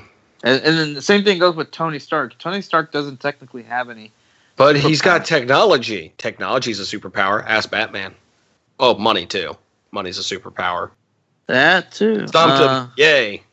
Yeah um all right what about like um black panther doesn't he? he needs A Black suit. Panther, um, the suit, and also the Panther. He got bitten by a radioactive panther. Yes. Uh, no, the I like the- that version of the story. the mystical herb gives him like um the physical almost the physical abilities of Captain America level of The power. herb was bitten by the Right. radioactive Yes. panther, and that's how the Yeah. herb got the power. exactly all You know been really fun instead Uh. of Red Skeleton? We should have had Malekith the Accursed show up and just like mumble into the camera in a different language for like ten minutes. that would have been great to be like I- why are you I here That should be you're an in the SNL worst skit. movie That should be an SNL skit, like uh, Marvel, like uh, screen testing like different villains for that scene. They Uh, go so through you all could the have had villains. um you could have had uh what's his name All um, the George- abomination Yes, you also could have had um, Alexander Pierce, um, Whiplash, um, Aldrich Killian. I think that'd been great. You have Guy Pearce screaming, "I'm the Mandarin!" I am the Mandarin! as, as, as, as once again, uh, Gwyneth Paltrow comes up and like smacks him in the head with like a rod. Greatest moment of that entire film. Greatest moment of that film. That's my ringtone. I'm the Mandarin. smack Smack. Another dumb villain. But it's okay. He wanted he, he wanted power. He didn't want to murder everyone. He just wanted uh, vanilla power. Um. Okay, but like going back to my thing, okay, like I said, I've only read. Okay, the, the spoiler alert. Um, I do not read the comics. The only comics I've ever read are like the first like eight issues of the Guardians of the Galaxy like 2008 like uh, relaunch. Um, Yay. I've also read the Thanos Imperative, which I feel like uh, not having access to Galactus. eh, I, I feel like even though Marvel has done like two cosmic movies, I think before you can do Thanos, you really need to establish the cosmic universe. Because like well I've read, things like the Thanos Imperative and other things like I've read on Wikipedia, is that like when Thanos does like wipe out half the universe with like the thing, like oh God, Zenger, you know your you know your terminology like okay this, not the celestials but like galactus and all those other like godlike truly godlike entities of the Yeah. marvel universe get really annoyed when he does things like this because he's, Yep. he's he's he's interfering and so even they go out of their like silver surfer gets involved um because i know there's like there's like i had no idea who any of the characters were at the time this is like back during um like fall of 2012 when i got like the, the thanos imperative imperative thing and they had like a, as Zenger obviously reference. they had a splash page, and the characters are. And time I had no idea who they were. It was uh, Peter Quill, um, Nova. I don't know which version of Nova it was. Um, Beta Ray Bill, Yeah, of Beta Ray acu- Bill. Ronan the Accuser, Black Bolt, and maybe Medusa. I don't know. I, it might have been Medusa as Um, well. Adam Warlock, Beta Ray Bill, um, oh, the Gladiator guy from the one place, Nova, Silver Surfer, and Ronan the Accuser. There you go. Thank you. Um, yes, and I had no. oh, and there's who- another one. Uh, oh, I don't know if that's the same one. Anyways, Okay, you you get my you get my drift though, and uh, maybe uh, oh god, what was what was her name? Oh god, um, Quasar. Quasar might have been in there. yes. Um, I like that's the thing about Thanos. Like Thanos does not work well with non-cosmic heroes because he's not like, he is all powerful. So like putting Spider-Man and oh god, Black Widow and Scarlet Witch and War Machine against Thanos is not very interesting because he can just blow them out of the water with no hesitation. Like in the, like again, Zen, you know your comics. Iron Man can barely hold a candle to Thanos, right? Can he? Because yes, Spider Man does fight him. Iron Man does fight him in the comic I'm holding. Well, they do fight him, but like they get beaten immediately. Yeah, I mean they they do, but so I know Spider Man webs him in the face at one point, and Tony gets like smacked around by him a little bit, and so does Thor, and so does Drax and um, Hulk.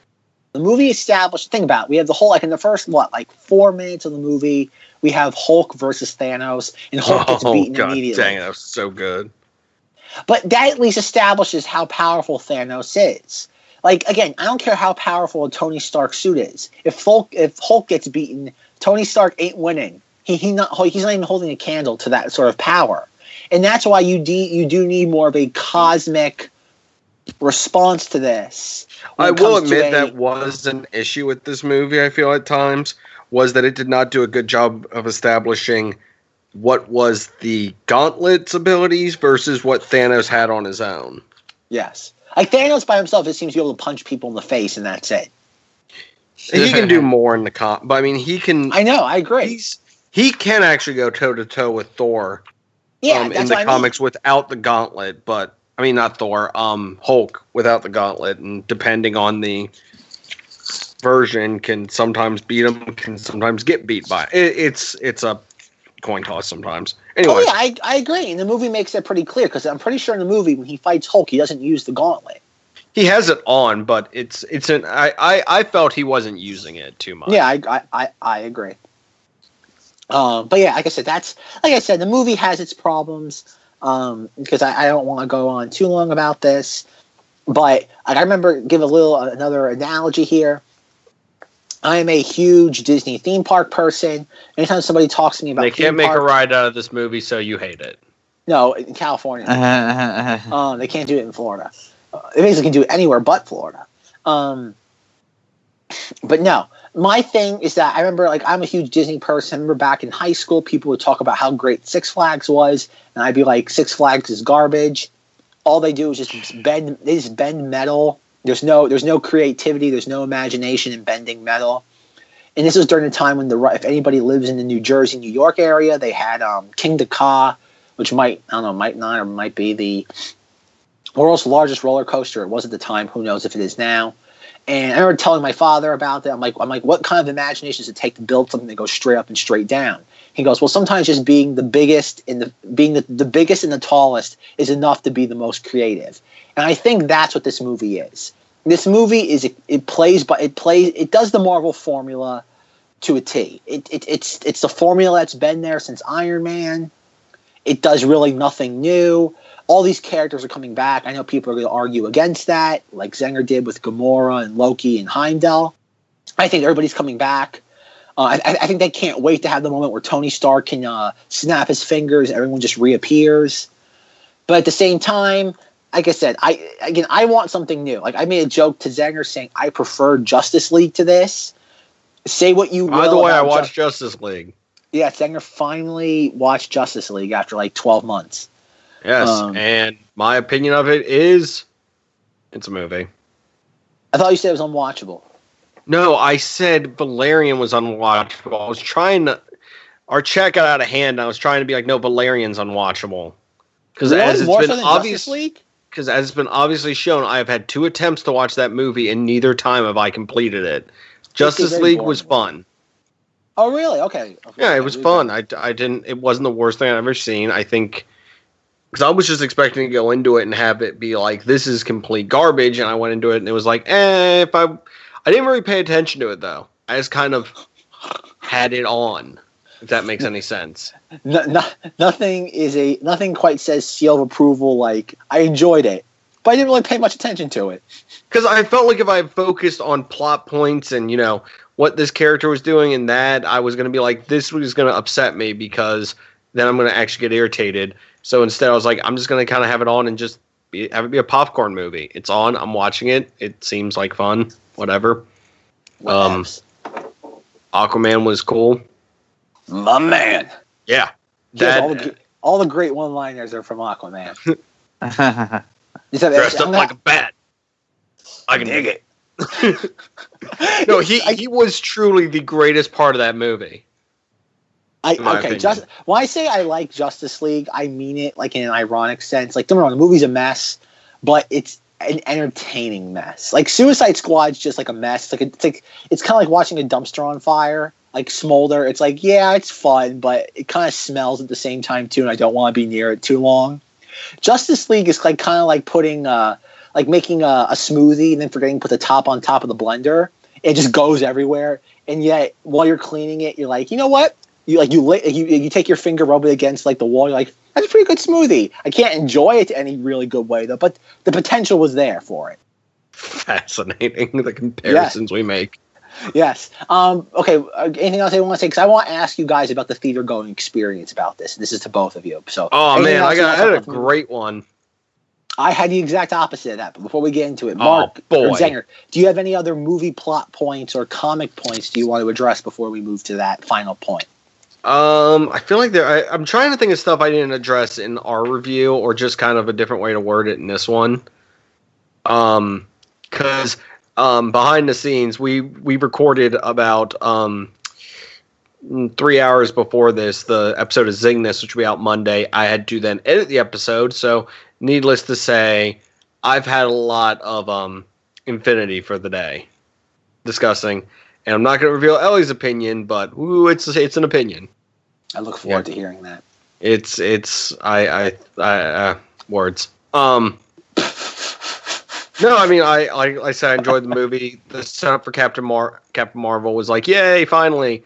Um, about five movies too late, but whatever. And um, I think everyone had their moment, and I really enjoyed that. That everyone had their like it, with with this giant cast. I feel everyone had their moment, except for Bit Vision, because I just felt his whole job in this movie was getting smacked around the entire time.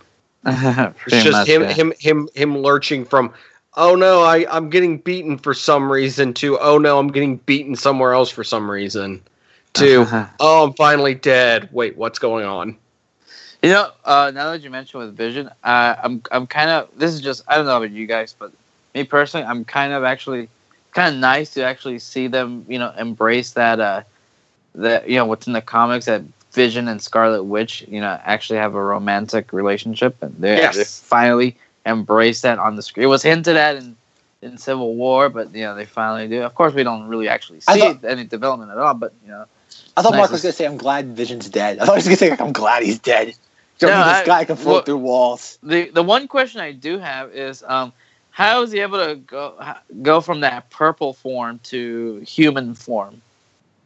He can basically, like, he basically created his cape and everything. He can manipulate basically whatever's his body, he can make himself intangible. I think him making himself to look like a human would be the most difficult thing in the world. Right. If, if that's uh, true, Zenger, why couldn't he just uh, turn in, like, uh, his density when he gets stabbed by the Black Order? Because their their weapons may interfere with. I think he pointed out that it, that the weapons interfered with him being able to do that. Because I think he straight up said it shouldn't have been able to cut me. Oh, does he? Why Okay, did it cut me? Like, why would if, if, if Vision can phase himself through matter? Why doesn't he just like phase himself like thirty miles underground? Then no one can get to him. I think there's a limit to how long he can stay like that. But yeah, sure. Um, Plot device: See, the Infinity Stone can fix that.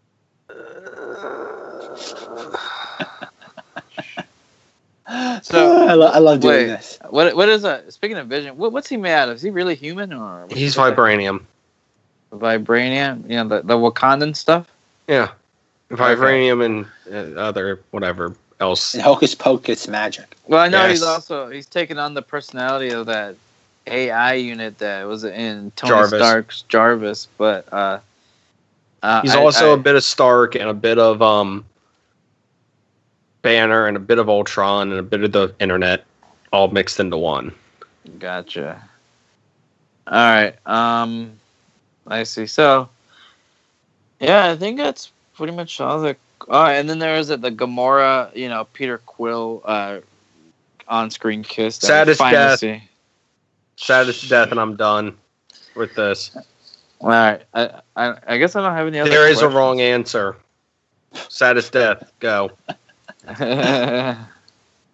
Saddest death? Yeah, saddest death in this movie. No one's gonna stay dead, so none of the above. Wrong. Mark, would you like to play? uh, all right. Um, saddest death. Uh, Loki. That's that's incorrect.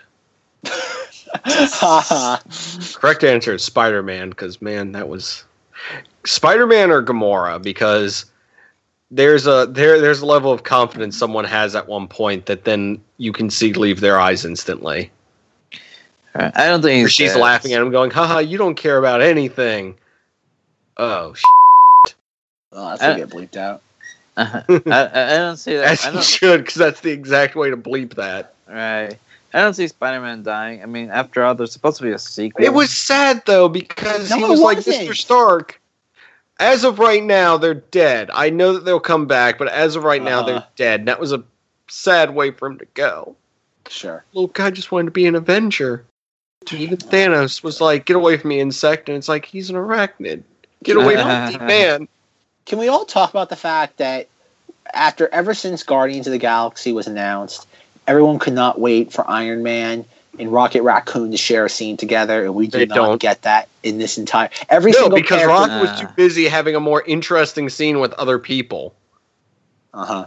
Like I said, Like I, only I two characters the- I wanted to see together. I didn't get. No, the funny thing is, there's so many like great moments that happen between other characters that I would have never expected. Like Peter Quill and Peter Parker being pop culture nerds from two different eras, I thought was great. Uh, Thor, Groot, and Rocket had some good interactions. Rocket and um, Winter Soldier, or sorry, um, yeah, Winter Soldier had some great interactions. Uh, Groot and Captain America, one of the I didn't see that coming jokes was amazing. I'm Groot. I'm Steve Rogers. I was like, that's great because somehow still Steve Rogers like is still a man out of time at moments. And right. also, I, I I enjoyed Thor calling him a rabbit the entire time too. So yeah, At least they, at least they didn't hit Thor with a car, so I, sh- I guess I should be happy about that. Do you guys find it weird that uh, Banner uh, couldn't uh, transform to the Yes. Hulk?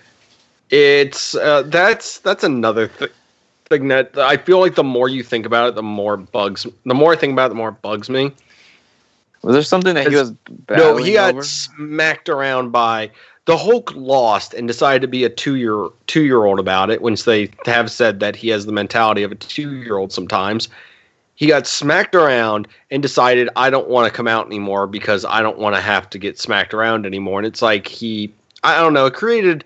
It created an interesting dynamic for Banner to actually have like Banner to be a hero instead of it's like I have to rely on the Hulk. It's uh, Banner is doing a good job on his own.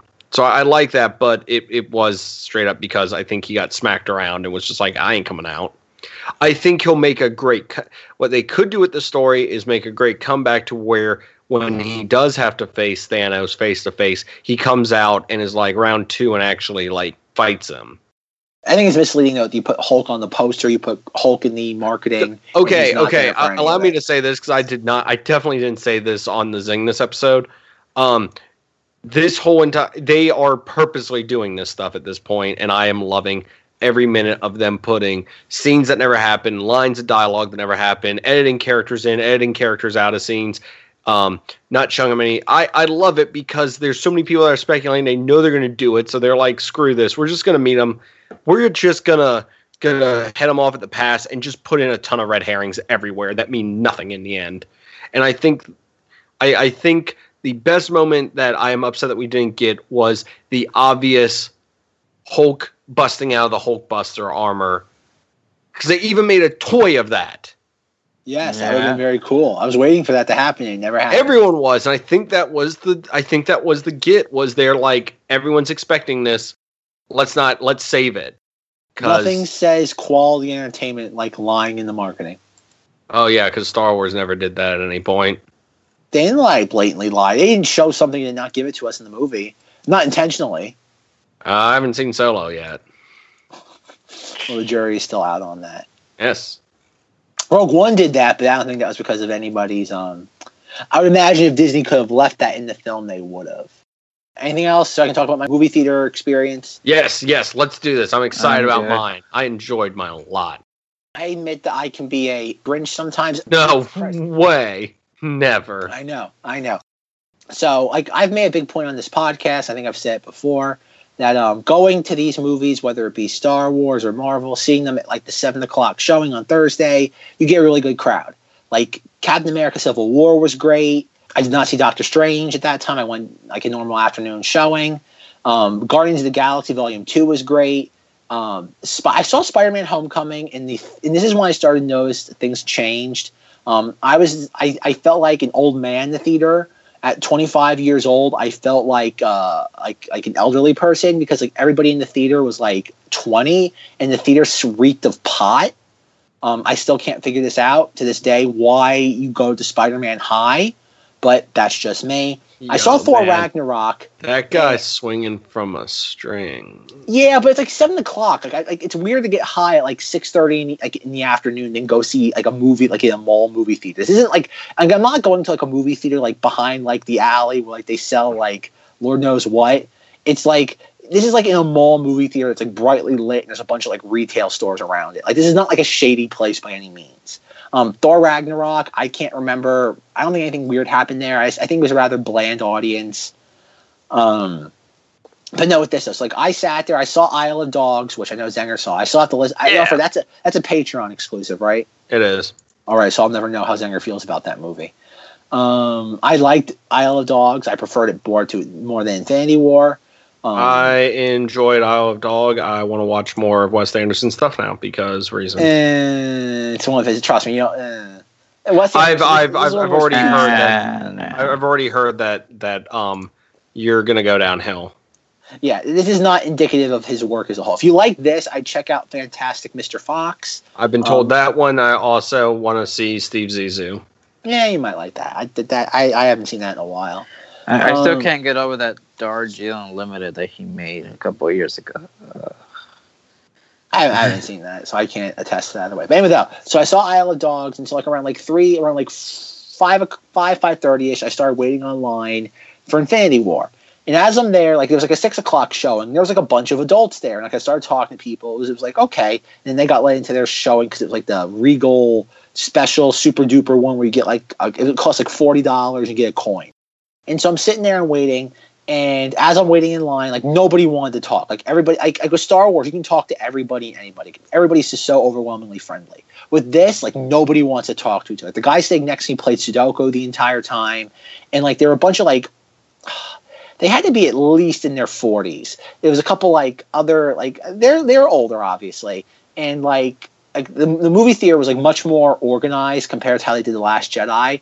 And I turn around and I'm like, oh wow, like these people really know what they're doing compared to the Last Jedi. I'm like, he's like, I forgot what was the exact wording I used. I said something like, oh, this place was a mess for the Last Jedi. And this guy turned and goes, yeah, just like the movie itself. And even though the guy did not have a literal neck beard, the figurative neck beard he had from making that comment, it was like down to the floor. That's how bad it was. Like that, that's a, that's an aside though. But the neck beard was real.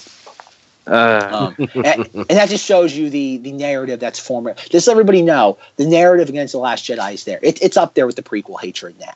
Um, everybody hates that movie now, and don't be surprised if that becomes the punching bag of the Star Wars saga going forward. Um, Solo is going to be the greatest movie, movie ever made until Episode Nine. Last Jedi is going to be the punching bag for the foreseeable future. But that's neither here nor there. So anyway, though, so I go into the movie. Like they listen to the movie I theater. bet on the wrong horse today. What's that in regards to? Oh, just if if Solo is bad, and I've been vaguely trashing it for the longest time. I, oh, it has nothing to do about quality. Because the Star Wars fan base will defend anything as long. I told you they're gonna have Han. Boba Fett's gonna show up at the very end, or Han Solo's gonna show up, and the idiot neckbeards are gonna love it. Um, but anyway, though, so back to Infinity War. So I Hi, our theater- listening audience. Good to see you're still here. Oh, you're gone. Okay, No, they were gone after we stopped talking about Star Wars Resistance. true. I've made Star Wars references. See, we've all made Star Wars references. Anyway, though, Infinity War audience. Yes. So I get to the theater, and because I'm watching people pour in, I'm realizing that like the average age of the person in the movie theater is like 16. And I know that for a fact because if I heard it once Thursday night, I heard it a thousand times from different groups of people. Was the phrase, and I quote, when graduation happens next month, end quote. I think that says it all. And, and I, I think that would imply that most of the audience was like 16, 17 years old. And as I was, and I'm not sure, okay, I can give a little bit of context. When I, when I saw Watchmen, Zenger, what's your opinion on Watchmen? Use two sentences, three if you have to. The movie. Yes. Zack Snyder. Um, it is watchable. If you read the comic, it's a different medium. I completely understand why the changes were made, and I'm fine with the movie overall. Okay, good. Thank you. So when I saw I saw Watchmen when I was a junior in high school, and my friend Sal came with us. Um, backstory for Sal: he thought everything was funny, no matter what it was in life. Everything was hysterical to him. No matter what it was, you could be at a funeral or a morgue. He found it absolutely hysterical. He's just one of those people. Watch, Like I was looking forward to Watchmen, like hardcore. Looking forward to that movie. He laughed. That movie's like what two and a half hours, Zenger. Yeah, something like that. If not, He longer. laughed through all two and a half hours of it. You know what kills a movie for you more than anything? You're trying to enjoy a movie and somebody's just constantly laughing at people are someone's just what's the word? Overreacting to everything that's happening on the screen. And that's what happened with this. I, I'm not comparing Infinity War to Watchmen. I understand that is a uh, incorrect. That's not even apple to, apples to oranges comparison. How would you describe that, Zenger? That's like a soup to nuts comparison. It's not even in the same realm. Would you agree? Yeah. Yes. Okay. So the preview came on for Deadpool, which I would imagine anybody who's sitting through a Did you forget a 7:30 Thursday night, anybody who's sitting through a Thursday night 7:30 p.m. showing for the Avengers has most likely seen the Deadpool 2 trailer. And well, this was my first indicator with the audience I had. The trailer ends with some guy in like a windbreaker in like polo shirt saying, uh, showing up, and Deadpool goes, Hi, I'm cut- Peter. he goes he says something like that. He goes i'm here for the job interview and deadpool goes what are your superpowers? And i goes well i have none. I just showed up. And deadpool goes you're hired. And the next shot is the guy just skydiving. Oh, My great audience- scene. okay maybe maybe zenger was it zenger were you in poughkeepsie new york on the night of april 26th by any chance? Yes. Well, that would explain a lot because I have never heard in my life a room full of people. Uh, what is a a further degree of uh, hysterical laughter than that? What what is the the dialed up to eleventh degree of describing laughter? Twirling. What was it? Twirtle. Is that actually a term? I believe it means to laugh. Okay. Does that mean like the most extreme form of that of laughter? I'm I'm looking it up. I'm Okay, looking up the do. most extreme form of laughter. All right. Okay, until Zenger gives us a correct term, we're just going to use that as the applicable definition of it. So, my audience had extreme laughter at that. I've never heard people find some one moment that really isn't that funny, hysterical. It's not a joke, it's just a guy skydiving. That that that was hysterical to them. And I kind of at that moment said, "Oh dear lord, what am I getting myself into?" And as the movie progressed, obviously, if you're listening to this, you've seen the film, the audience sat there, overreacted to everything. I'm pretty sure the audience thought they were filming the movie alongside the actors because there were certain points where certain portions of the crowd were trying to out react other portions of the crowd. Like when Captain America shows up for the first time in the train station, I'm not kidding. There was like 60 seconds of applause. I have no idea. I could not hear a single thing that had like at the moment where what's his name, uh, Aaron Rodgers catches Proxima Midnight's staff. From that moment until like the moment where like the two of them, like the two Black Order retreat, I could not hear any dot. I could not hear any sound because all it was was clapping and like there would be certain points like you think like usually when you like people applaud like there is that moment where it starts to like uh recess and it kind of lulls into like not silence but everybody gets quiet again. I'm not kidding you. Certain portions with the crowd and it was sold out. This theater sold out. And it was it was it was one of the larger auditoriums. You're dealing with i think around 350 people in here I mean, honestly, they were competing. Uh, like the theater was certain sections was competing with the other because they were applauding so loud at that moment, and that was the most pronounced example of it. But it went. on. Like I mean, I'm not making this up. Every single time a major character appeared, we applauded for 30 seconds. Like, and I mean, and this is a movie that's all that it, that's all the movie's made up of is major characters. All they did was freaking applaud at everything. It's like Captain America shows up on screen for the fifth time in the movie. We applauded for ev- not we, I didn't applaud, but like it's like I get it, getting being excited though, but the character is on the poster. You know they're in this movie. After they show up, like after like the seventh time, you don't need to applaud anymore. And I'm not talking about one person doing this. I'm talking about the collective room doing this. And I think that's part of the reason why I did not enjoy this film. Because going back to the Watchmen analogy, the very next day, I went to go see Watchmen again, and I appreciated it like tenfold compared to the first time because it was not ruined because of the reaction of somebody in the audience. With with Watchmen, it was one person. With Infinity War, it was the entire audience that did this. And I think that might have ruined the. I, I do want to see this again. Um, I usually, when it comes to MCU films, I usually do not like them walking out. But when I rewatch them on home video, I usually do. Like I did not like Thor Ragnarok until I rewatched it when I got it on Blu-ray, and I enjoyed it much more.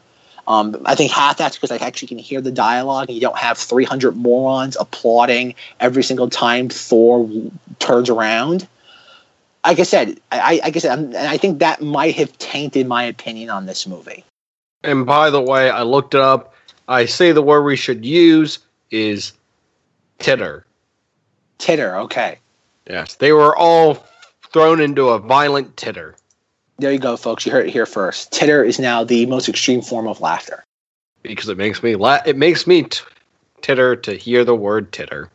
So, And guys, I am, am I am I a Grinch? Is that like again? I've been to movies like like this did not happen during the Last Jedi. It did not happen during Rogue One. It happened a little bit during Force Awakens. Like like every single time Han Solo showed up in that movie, like we had to applaud him. I've only, I think, had an applaud once in one of the movies I've been to. Really, I've had So- applause at the end for multiple, but like I think there was only one time, like in the movie, there was a stop for an applause. what I experienced, I, I, would you say that is rather unique, or it, you would say, or does this happen everywhere? We we applaud every moment of the movie. I don't think you need to applaud every moment of the movie, especially it's in a theater. It's just, in a theater opening night, I feel like I would have lost it, and it sucks because since I have Movie Pass, I would not have been able to get my money back, or Because, been able to I- get a free ticket because I would have been like, that was god awful. because like, I don't. It's uh, like, this is interesting. Like, I'm not a Grinch in that sense. Like I do like like I love going to Rogue One and the Last Jedi because you do want that authentic response from the audience. Like, like again, I'm not. I'm not saying oh I want everyone to be silent. I'm not saying that though. But like this audience, like the people, and it's also worth knowing. Maybe again, maybe it was the fact that it was like I, I made fun of Zenger. I think we I don't know we might have recorded it maybe. But like Zenger's like oh I'm going. You what went Friday morning, Friday Yeah. afternoon. All right, and I made fun of him. You know what? After this, I'm probably never going to a seven o'clock Thursday night showing of a Marvel film ever again. I'm I, I am ninety nine point nine percent certain I'm never going to do that again because between what happened with Spider Man, like I said, Thor wasn't that memorable, which leads me to believe it wasn't that good if I didn't remember it. The experience of it, and now this, and then at the same time though, is that like even during like at the end of the movie when they're all dying, there were people crying in the theater over over the characters dying. Did you have that in your theater, Zenger? I don't think so. I sat up not- close to the front though. I'm not. It's not ringing a bell that. I mean, I there probably was. I just probably wasn't paying close enough attention because I was trying to pay attention to the movie at that point. But like, but like I said, just like I don't want to harp on this too long, but it's just like again they were crying, and I'm not just talking about one person. Like the people next to me were literally freaking. Like every time something happened, like both sides of me were freaking out. And I'm not talking about like like yelling. Obviously, when they, when they finally finished applauding, um, two hours into the movie, and when things all started to hit the fan, like they weren't applauding anymore. But like everything was like like not gasping, but it was like just like they were actually like jumping in their seats, like like like not just like like like startled ones. Like they, they couldn't, they were restless. Like they were constantly just wrestling in their seat and they couldn't sit still. And it's like that's one thing if you're by yourself in a half-empty theater, but like when you're crowded and like everybody, it just like everyone was just so over the top in their reaction. Like if I didn't know any better, I'd swear these people think they were trying to compete with the actors when it came to acting. They were just everything was just so exaggerated, hyperbolic, over the top. In like it's just weird ways we all know when it comes to social media. I think everyone was trying to outdo each other for reacting to the movie. Because that's my only explanation for it. Because normal people, when they go to a movie theater, do not have to react to literally every moment in the movie. When Snoke gets cut in half in The Last Jedi, that's a reaction moment. When Tony Stark gets stabbed by his own armor, that's a reaction moment. When Spider Man dies, that's a reaction moment. When Captain America is walking through Avengers base in New York with Scarlet Witch, Vision, and Black Widow, that's not a 45 second applause moment. That's not normal. And I, and I think that's just people trying. Like I said, I wouldn't be surprised, considering that all these kids go to the same high school, I would not be surprised if these kids make bets to say, let's see how long we can make the applause last Yeah, that sounds about right. Like again and I, I think that's part of the reason why i did not like this is because i couldn't hear half of it. And then after after like the first hour you you realize oh dear lord they're going to do this throughout the entire movie. It ruined because you know because you start anticipating it. And it's like oh god i'm not gonna be able to enjoy this. Do i does that make me a grinch? I would not have been happy with it. all right thank you. So that's not no okay just to make okay so that's not normal by any means. No. thank you i don't feel bad i don't feel as bad now give me give me reality give me a, a base point that's actually realistic So I went to I went at noon. I'm lucky I got there when I did. 'cause I'm pretty sure that one sold out, even though they were having like I think every other like every 30 minutes there was another one going. But I got there, ran into the guy who used to run our our well the there still is a comic book store in our town, but the he used to run the one that I used to go to a lot. Ran to him. Me and him sat through the movie. We're both huge nerds. We both were talking about it beforehand. Sat there in like almost complete silence beside each other. Every now and then you'd hear one of us utter like, "Oh, oh shit," or like, "Whoa," or like we we like fist bump, like just back of our fist, you know, hit each other's hands for certain things, just stuff like that. Just a basic, you know, going seeing the movie, and it was fun. I enjoyed it. so you didn't um, applaud for two minutes when peter dinklage showed up No, I just kind of mouth called it. that i can get behind Though he did, he said his his guess that it was going to be a bloodbath of people dying. And I was like, ah, I don't know. And then It at the end, he went, he at the end he went called it, and I was like, dang it, it should have been a bloodbath it was. no it wasn't it was, It was like a dust like, bath. it was a It was, it, dust was, it, bath was, it was it was like you had a chinchilla there, and you needed to get it cleaned. So Thanos snapped his fingers, and it was like a you go. dust bowl yeah, That's that's a history reference for all you out there. All right, I think we lost Mark. I think Mark's like, you know what? I'm tired of this guy talking. F him. I'm gonna go uh, not buy the Kessel Run Millennium Falcon. I don't know. I'm here still. Listen. How was your movie theater going experience, Mark? Well, fine. I mean, yeah, my wife and I we went Friday night, got popcorn. Fine, got our oh, seats. that's and right. I it. never asked Ellie how hers was. Yeah, we. uh She's not as big into Marvel as I am, but yeah, It's fine. Uh, yeah, there's a theater close by to where we live. It's about like 10, 15 minutes away. It's not very big, but it is a Regal Cinemas. Um, and I have assigned seating, so you know, Oh, so um, fancy. yeah, I, I pretty much have. I'm able to get you know decent seats. Um, unless you know if I buy movies on, if I buy tickets on time, you know, early in advance, and it was uh, it was fine. You didn't have morons applauding everything. Uh, you know what? Um, I think there were some like when a when a character like popped up, like like when like uh, you know, um, for example, like Captain America shows up on screen. You know, people were like "woo" or something like that. But there wasn't 45 minutes of applause for him every single time he showed up throughout the entire movie. No, no, I we don't have morons like that. But um, oh, how jealous I am of your you two's theater going experience. yeah, we don't have morons like that. Well, sometimes we do. Um, it was kind of like that when I saw The Force Awakens, uh, but that was in another theater. It was an AMC theater. That Uh. I get though. Oh yeah. Well, because that's at least like a once in a lifetime thing, seeing all the original three characters. Like all these characters are gonna show up again. It's like there's nothing. Yeah, it's not like there was a like TV spot or you know trailers that showed that Captain America was going to be in this movie. Yes, or he's on the poster, Yeah. or that he's been on t- every single like late night talk show hyping it. I think there was like a oh god, what's the movie called? Uh, uh, Machete with um Danny Yeah. Trejo. There was a Yeah. There, Uh. there's a commentary track on the Blu-ray of like they put like a microphone in a theater like opening night and record like the audience's reaction to the whole movie. And it's like it's like a commentary track you can play so you can like hear the audience response to him like disemboweling someone and then using their intestines to like swinging like break through a window with it. Someone should have done that in my theater. And then like as you're listening it with Infi- like Infinity War, halfway through like, are you sure they just didn't record like a sporting venue or like like like a Super Bowl or Yeah. Or something like that. Because I think that's what my thing would eventually just sound like. It just be people screaming and yelling for no reason, and then crying because um a fictional character temporarily disappeared for uh, a year. You're a mean one, Mr. Grinch. Very much so. Dun, dun, dun, dun. That's gonna be that's gonna be the end the song for this. It's gonna be uh, "You're a Mean One." But anyhow, uh, yeah. So, but yeah, no. Goodbye. Goodbye, everybody. Bye. You're a Bye. banana with a greasy black peel.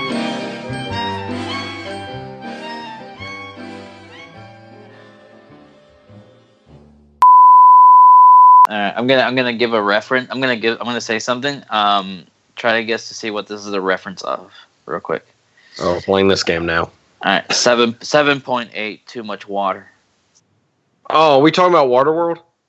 No, Oh, right. No one would ever give a movie that movie over a two. no, you- you don't you don't you don't hear this. Um, seven point eight. Uh, too much water. You don't know the the, the reference of this. No. All right, I'll tell you. Um, all right, it, it has. It's a Pokemon reference. Um, it has to do with uh, Of course it is. IGN giving uh, the remakes of Pokemon Ruby and Sapphire, giving them the, what do they call? Oh, Omega Ruby and Alpha Sapphire. They gave them us. They they gave that they gave a review of these remakes and they gave a seven point eight. And one of the criticisms was too much water. So this, it has been a running joke with the Pokemon world, with the Pokemon franchise ever since, and they actually included this phrase in in uh, in Pokemon Sun and Moon as some reference. Um, when you take, there's like a little mini game in that in those games that where you take like pictures of Pokemon, and then you know you get scored on, and then you know one of them is seven point eight, too much water. The scores are basically just comments, people giving comments, and uh, but anyways, I'm just uh, I just wanted to throw that out there because it is kind of a funny reference if you're into Pokemon, at least. I mean, how's that tie into this? It doesn't. It doesn't. I just said seven point. I just said um, I kept waiting for him to connect this to Infinity War. I'm like, what am I missing? the score seven point eight. That's how that ties into it. If that's Rotten Tomato right now, we're not going to look at Rotten Tomato scores. No, the. No, they're all 10 out of 10. The audience score is 100%, and the uh, critical score is 112% because Yes, because all the haters can't get tickets right now because they're all sold out. yeah,